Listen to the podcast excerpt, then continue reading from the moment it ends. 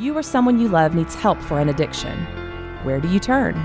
Foundations Recovery Network offers individualized treatment for the whole person. Our goal goes beyond short term sobriety. We address substance abuse and co occurring mental health issues together, providing a firm foundation for long term recovery. The first step is often the hardest, but we're here with a free assessment, insurance information, and treatment options. Our confidential helpline is available 24 7, so call 877 714 1318 and discover the Foundation's Recovery Network difference today. Yo, what's up? This is Jacoby from Papa Roach. Ryan Lee. This is Wes. This here. is Bob Forrest. This is Rich Roll, and you're listening to Sober Guy Radio.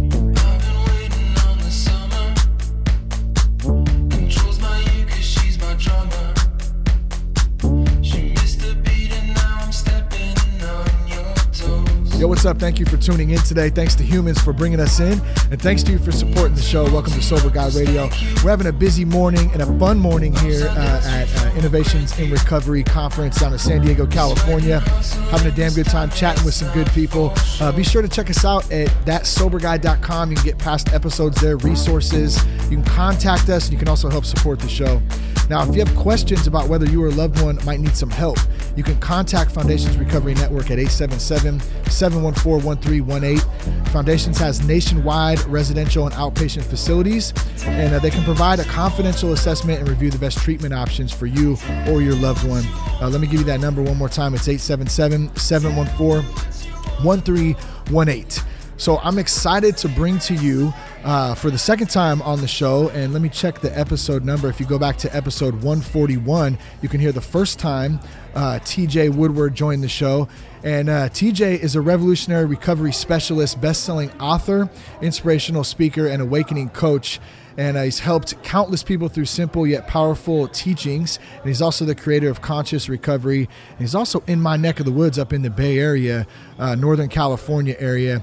TJ, I wasn't sure if you were going to be here this time, so when you came over to the booth yesterday, I was super pumped to, to see you, man. So how are you? And uh, thanks for coming on the show. Oh, I'm great, and thank you. It was great Yeah. seeing you yesterday too, and so grateful. Here we are doing this again. I know, man. So much fun the first time with you. Yeah. So what's been up, man? What's been up lately since last time we uh, we chatted? Well, it's actually been a really big year since the last time we talked. My book, Conscious Recovery, Yeah. was published. The workbook, Conscious Recovery, also was published just a few weeks ago. And I've really launched Conscious Recovery as a much bigger uh, modality for Yeah. helping people break the cycle of addiction. So I'm just incredibly grateful for what's happened in the past year. Nice. So yeah, you uh, you hooked me up with the book Conscious Recovery. I'm checking it out right now. I'm uh, really anxious to dive into it and the workbook too. And man, dude, like I was saying before we started recording, this is a ton of work. Like there's a lot of heart. There's a lot of um, of uh, passion, purpose, all those cool words that we like to use, but that are really true. To put something together like this um, uh, and and to help people. So how what was that process like? Well, you know, I, I really I appreciate that you're bringing that into the conversation because when I am living on purpose, in other words, when I remind myself very clearly what it is I'm here to do, who I've come here to mm-hmm. be, and I'm living in that purpose, I find that I have boundless energy. So I have not found anything in this process to be exhausting or tiring. It is a Yeah. lot of work, but I always remind myself energetically to hold that vibration of like the people that are going to be helped and Yeah. how important it was for me in my early recovery, the people that were there for me, that were supporting me, Yeah. and how much that transformed my life. And so it's really just reminding myself of who I've come here to be, and that Yeah. energy carries me through. Yeah, it's funny how when you uh, when you're when you're doing something that you really enjoy, it doesn't feel like work, right? And that's that old saying. Um, I'm gonna I'm gonna total slot, totally slaughter it right now, but it's something like if you enjoy what you do, you'll never work a day in your life, or something like that. something your grandpa would have told you, or something. That's right, and it's true. It Grandpa is. was right, you know, I think because he was. I used to be in a job that depleted me, and now Yeah. that I've been, you know, for over a decade now, I've been working in the addiction treatment field. I've been Yeah. working in doing spiritual care, and I am so energized. Yeah. Um, actually, people in my life say, "I don't know how you have that much energy," and I actually know. I love what I do, and not only that, but there's a deeper purpose in it, and that is what really propels me forward. What did you do before? If you In- don't mind me asking. Oh, of course. Yeah, I, I retail. Okay, For it. many years, then I owned a furniture store. I was a furniture designer, so it was it. very, very different world. And Totally. uh, 2004, 2005, I started listening to that little voice saying, "There's something different." Yeah. Doing spiritual work, helping people break the cycle of their addiction.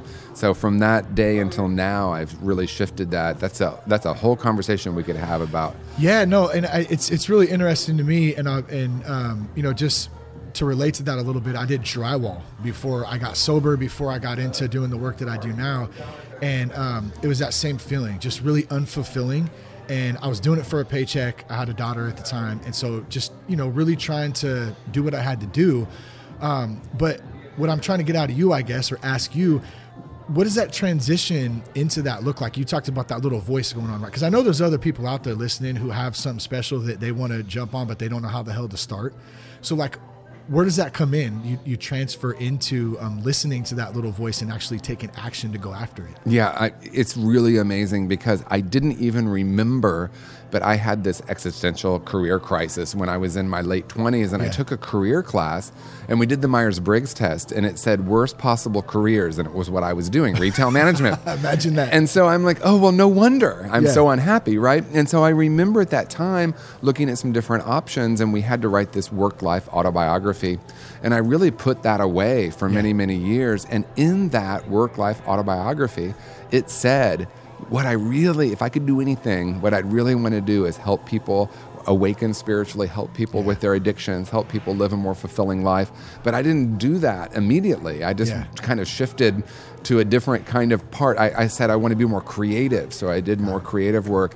But it wasn't until I really started doing a meditation practice and a deeper meditation practice where I could start having that voice not be the small voice, but become more of the voice, right? Yeah. In yeah. recovery, we talk a lot about the voices in our head, right? Yeah, the sure. committee, like those old Yeah. beliefs, those old ideas, those old tapes, if you will. Yep. This is something really different, right? And when I was used to listening to those negative voices in my head, I couldn't hear the deeper, more intuitive voices.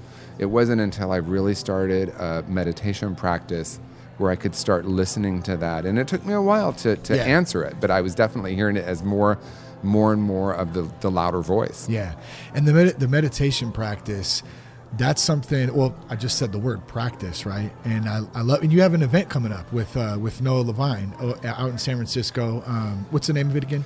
Yeah, it's the modality, Modality, yeah. recovery conference, and it's uh, uh, Noah Levine, myself, and Elevate Treatment coming together to change the dialogue, to be in a new conversation about recovery, uh, in, in you know looking at how spiritual and holistic practices help us break the cycle of addiction. I'm so incredibly grateful Yeah, that's for this be event. awesome. Yeah, I hope to be able to uh, to make it out to it. Um, is it, well, well, back to the meditation thing though, and the and the practice. It doesn't happen overnight, but um, I, you know, I'm finding that even the the shitty meditation practices I have in the morning because they're not very good because I'm just not good at it. I haven't had a lot of practice at it. But for me, it's about showing up and just and making the effort. And even that alone does something in my brain. So how long has it taken you in your practice to kind of um, get to where you somewhat know what the what the hell you're doing? Well, it, it's I love this conversation Yeah. because I spent so many years thinking and saying I don't know how to meditate, I don't know how to do this, and somewhere along the line, I can't remember, there was a moment that I heard someone say the intention of meditation is not to quiet the mind. And I thought, wait a minute, that's what I've been doing for a decade, and Yeah. it wasn't really working so well. It, this is what it really looked like. I would sit down and I would say, okay, mind, shut up, shut up, shut up. And it would get louder and louder and louder. So this teacher shared that it really is about witnessing and observing the mind, becoming curious. Hmm. And as soon as I heard that, I ch- the practice changed for me. I thought, well, I can sit in silence for 10, 15 minutes and notice my thoughts, notice my feelings, notice how I am in my body. Yeah. And that shifted everything. And then I became more and more aware. And then, of course, the greatest paradox is once I started doing that on a regular basis, I have had plenty of moments where it does feel like I drop in and the mind gets quiet. Yeah. So it wasn't in that I was trying to get the mind to be quiet, it was more that I was learning how to be with what is, the practice of absolute absolute acceptance of this moment. So you're actually, um, because I always thought that too. I'm, I need to sit here and I need to turn off. Which there is there is a, there's a, a piece to that, but it's more or less about allowing those thoughts to come in and be okay with them. Right. That's kind of what you're saying. And be able to sit where I'm at right now. Um, and uh, and and I, the one thing I love too is not taking the stuff personal, like not taking my thoughts personal. Yeah. Um, and I, I'm not great at it yet, but it's what part of that is um, is is huge for you. Well, I think in, in terms of looking at it through the addiction lens, uh, addiction really may be overly simplistic to say it this way, but it's it's not being able to be present with what is, right? It's me trying to find Yeah. something outside myself point. to shift this moment. Whether it's an emotion that's too painful, whether it's a situation happening, whether it's a thought pattern, Yeah. it's too painful, so I want to numb it out or I want to escape. So Yeah. that's why mindfulness is such an incredible practice for people in recovery because it teaches us to be present with it. In other words, I can say, how am I feeling physically in this moment? Is there any physical discomfort? Can I sit here for a few minutes anyway? Yeah. You know, what are these thoughts? And then we become, can become curious about them. And ultimately, where I landed with it is I recognized there was an observer within me that we could call pure awareness that was beyond my physicality, beyond my thoughts, and beyond my emotions. That's that deeper spiritual place. And I began to cultivate a relationship with that. And from there, I could witness the thoughts. In other words, we have thoughts, we're not our thoughts. Yeah. As long as I believe I am my thoughts, wow, that is a very interesting life. Yeah, oh, that's for sure. And uh, I heard, I think it was Noah refer to the mind, and I don't know if he coined that. I'm sure you know probably way before him, but I heard him say it about instead of referring to well, my mind this, my mind that, and I've done that for so long, and then I kind of step out away from it, say the mind, and it puts a whole new twist on it. Yeah, Um, and what he's speaking to is is ancient wisdom. Yeah. Where there there is the individual human mind. We would we could say with a small m, and then divine mind or uh, consciousness mind that we Yeah. tap into. That you know we could call source energy, life force, whatever word Yeah. we use, and we recognize that that is something so much bigger than our individual uh, personal experience. Yeah, yeah, it's huge. Um, so, what if you don't mind me asking too? What is your what is your personal kind of um, uh, mindfulness meditation recovery? I just want to give folks an example of what something um, that you know somebody who has some practice with it looks like during the, during a, a normal day. You know, my practice is very, it, it's really shifted a lot. Yeah, so and it's changing. so I recognize, just like you said, it's a practice. And at one point, after doing a lot of more formal meditation, a lot of time in the silence, some silent retreats, Yeah. uh, doing, I did a lot of chanting at one point. I really loved that. You know, very uh, Hindu chanting was Uh-huh. something that really uh, helped me kind of wake up. I recognized that practicing was really meditation practice was a practice of how to be in the world.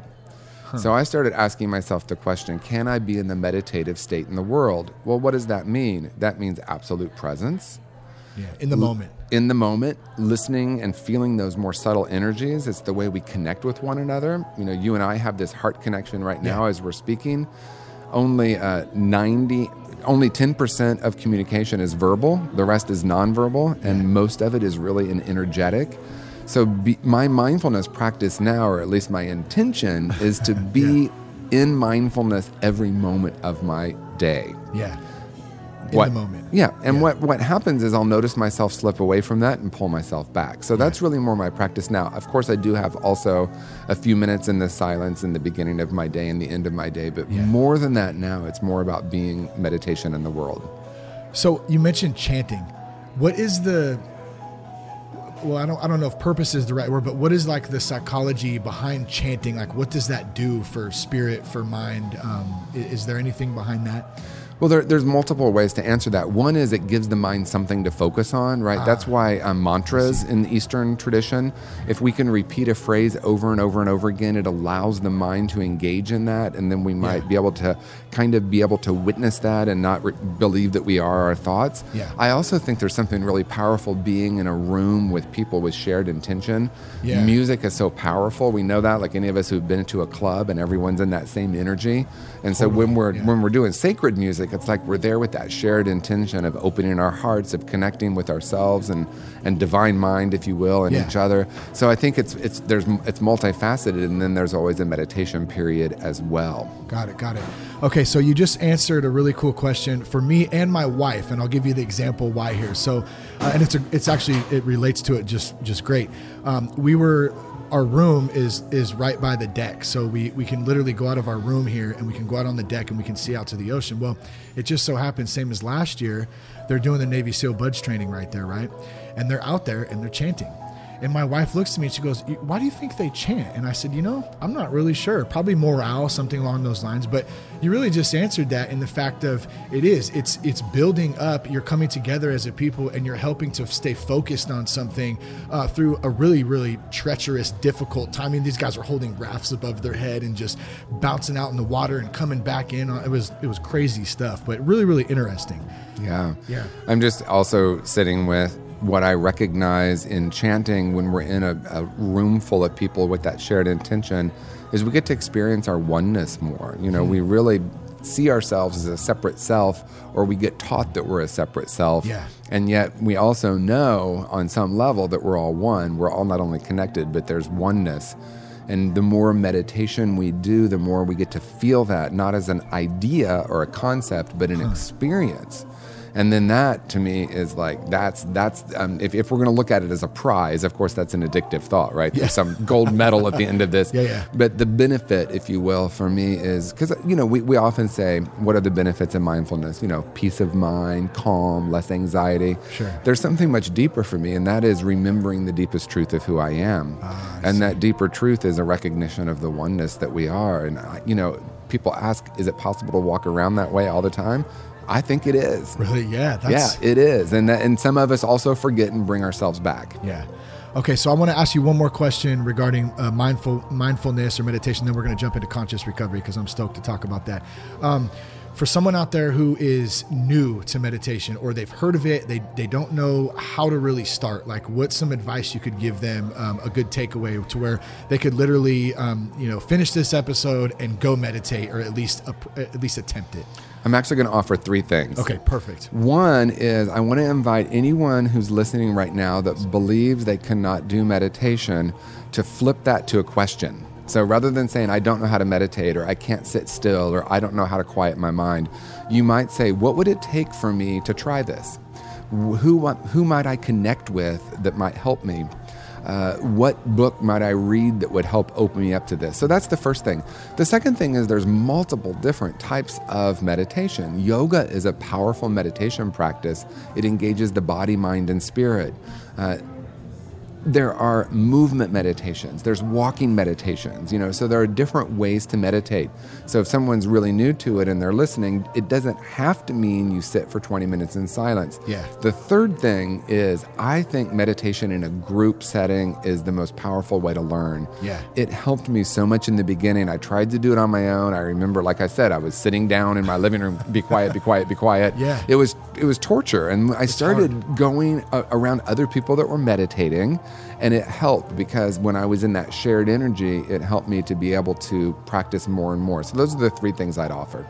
That's uh, that's funny that you brought that up because I went to a, um, a refuge meeting uh, for the first time with my homie Dave up in Sacramento, and that was how we started. Was 20 minutes completely silent with the group and i had never done that before and it was i found myself peeking you know at times and going okay wait stop i gotta kind of focus back it was a great experience, but um, you know, I, it's it's very you got to practice at it. That's for sure. You know? Absolutely, start and, somewhere. and that's why I'm so grateful for Noah Levine and for for Refuge Recovery, yeah. bringing in one of the voices of bringing in a new paradigm in recovery. And there's meetings yeah. all over the world now, and they always start with 20 minutes of silence. And yeah. some people might feel a little intimidated by that. And it's simply this: I would ask this question: What might happen if I go into a room and give it a try? Yeah yeah, that's I like that question. Who knows? You know, check it out.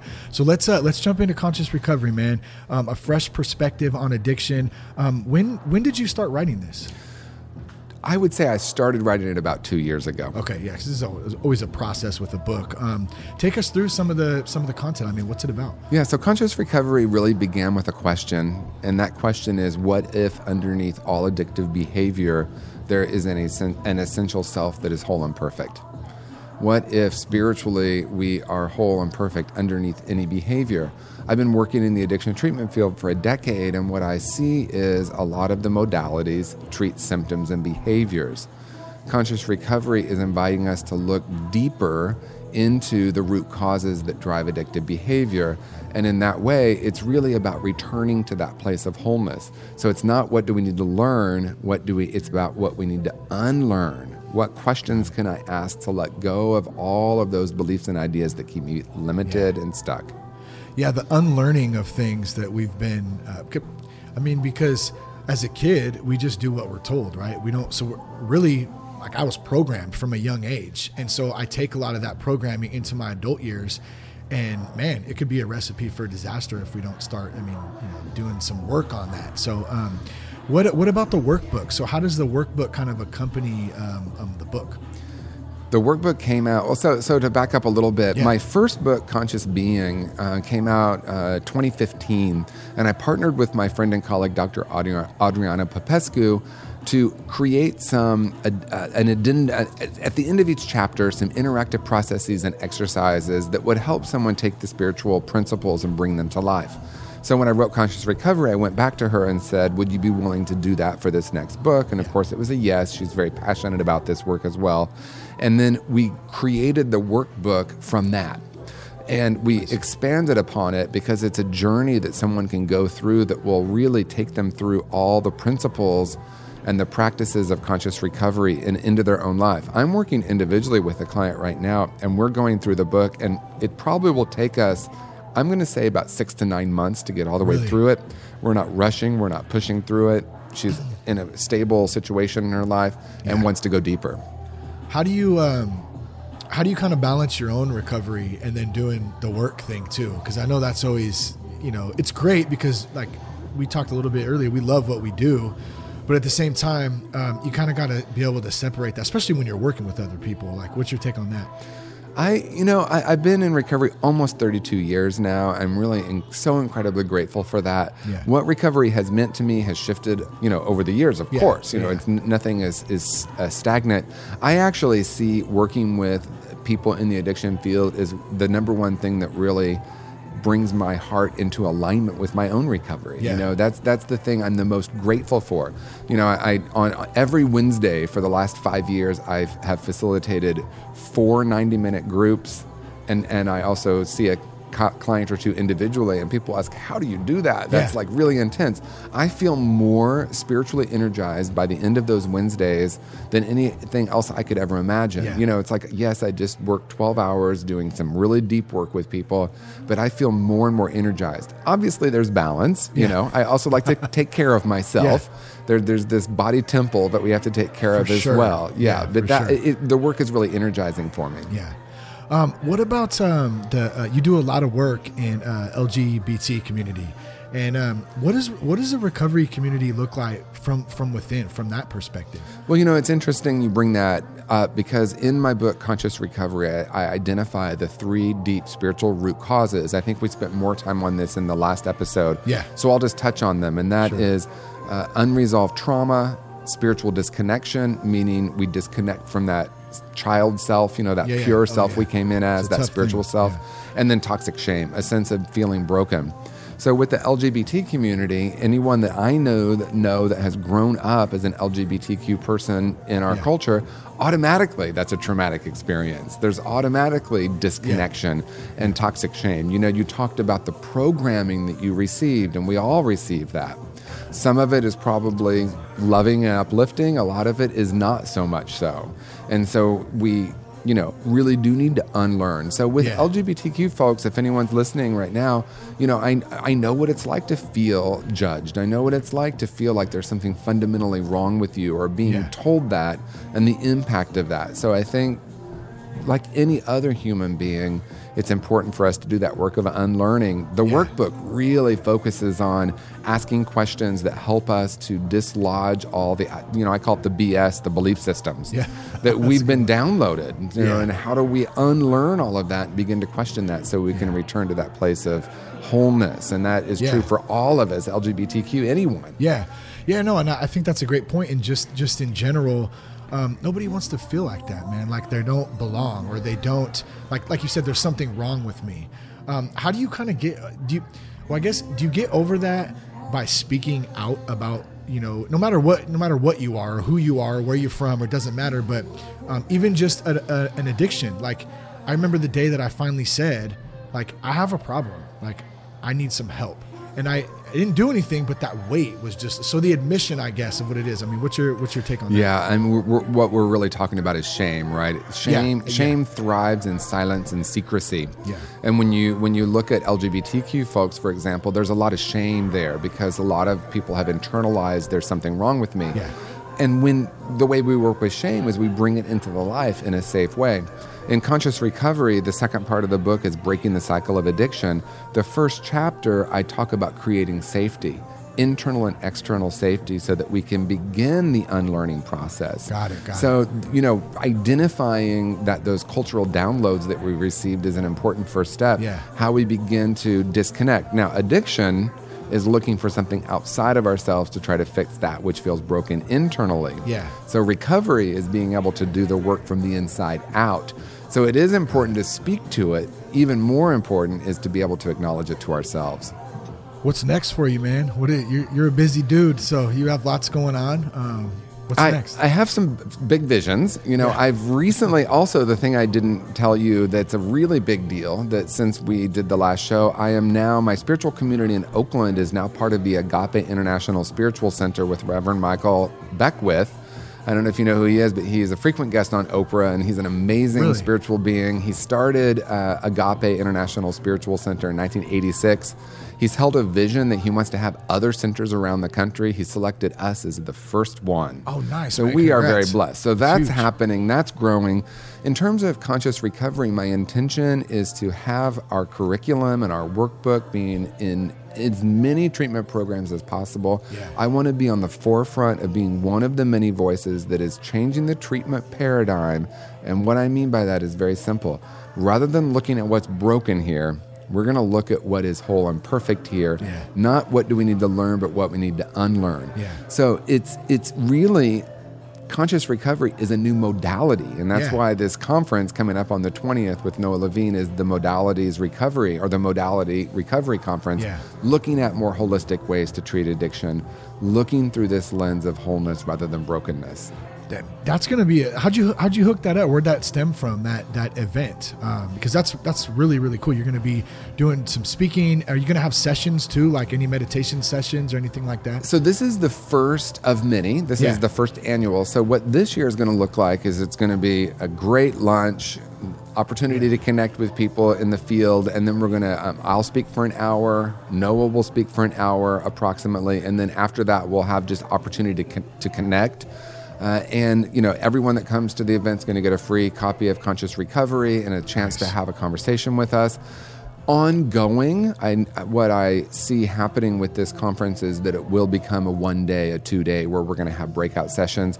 I want to also speak for a moment about the uh, sponsor of the event elevate elevate recovery services. They are amazing uh, in the santa cruz area in watsonville uh, they are a mindfulness based treatment program for many years have been around and they also know that mindfulness is such an important part of recovery Yeah. so it's just this natural partnership of really shifting the conversation into how some of these holistic practices can help people break their cycle of addiction. Yeah, man, that's really really cool. I love the, um, I love the, um, you know, just the organicness of it. I guess you know, you know, it's right when it happens like that too. Uh, so, if folks want to get more um, information about the event, about conscious recovery, uh, they want to reach out to you. I mean, where can they do that? tjwoodward.com, best place to uh, reach me and really take a look at everything that I'm doing. You can also go to consciousrecovery.com to learn more about conscious recovery, conscious recovery method. If you're someone who works with people in the in the addiction space, if you're someone that has clients that are working through addiction, the conscious recovery workbook, I really intend to be a tool that will help people a lot break that cycle. Right on, man. And I'll, I'll put all of those uh, um links in the show notes, folks, for those of you out there listening. And then be sure to go back and check out episode 130. Let's see, was it 131? I'm going to scroll down here and find it. 141. Yeah, 141. I'll put that link in there too, because we've had a couple good chats now, man. And it's, it's great to see you. And congrats on the book, the workbook, um, it, all these cool, I mean, a lot of cool things happening, man. It's, it's crazy what happens when you just say, like, I'm gonna go for it. Just Yeah. dive in and just get after it. And obviously, been doing it for a long time. So Yeah, thank Good you so stuff, man. much. Yeah, this has been really fun. As always, I love being in this conversation. Yeah, thanks, TJ. Uh, thanks for tuning in today, guys. Uh, um, go to thatsoberguy.com for more information, resources, all that good stuff. Uh, once again, we're coming to you live from Innovations in Recovery in San Diego, California. Peace, love, respect, and keep your blood clean.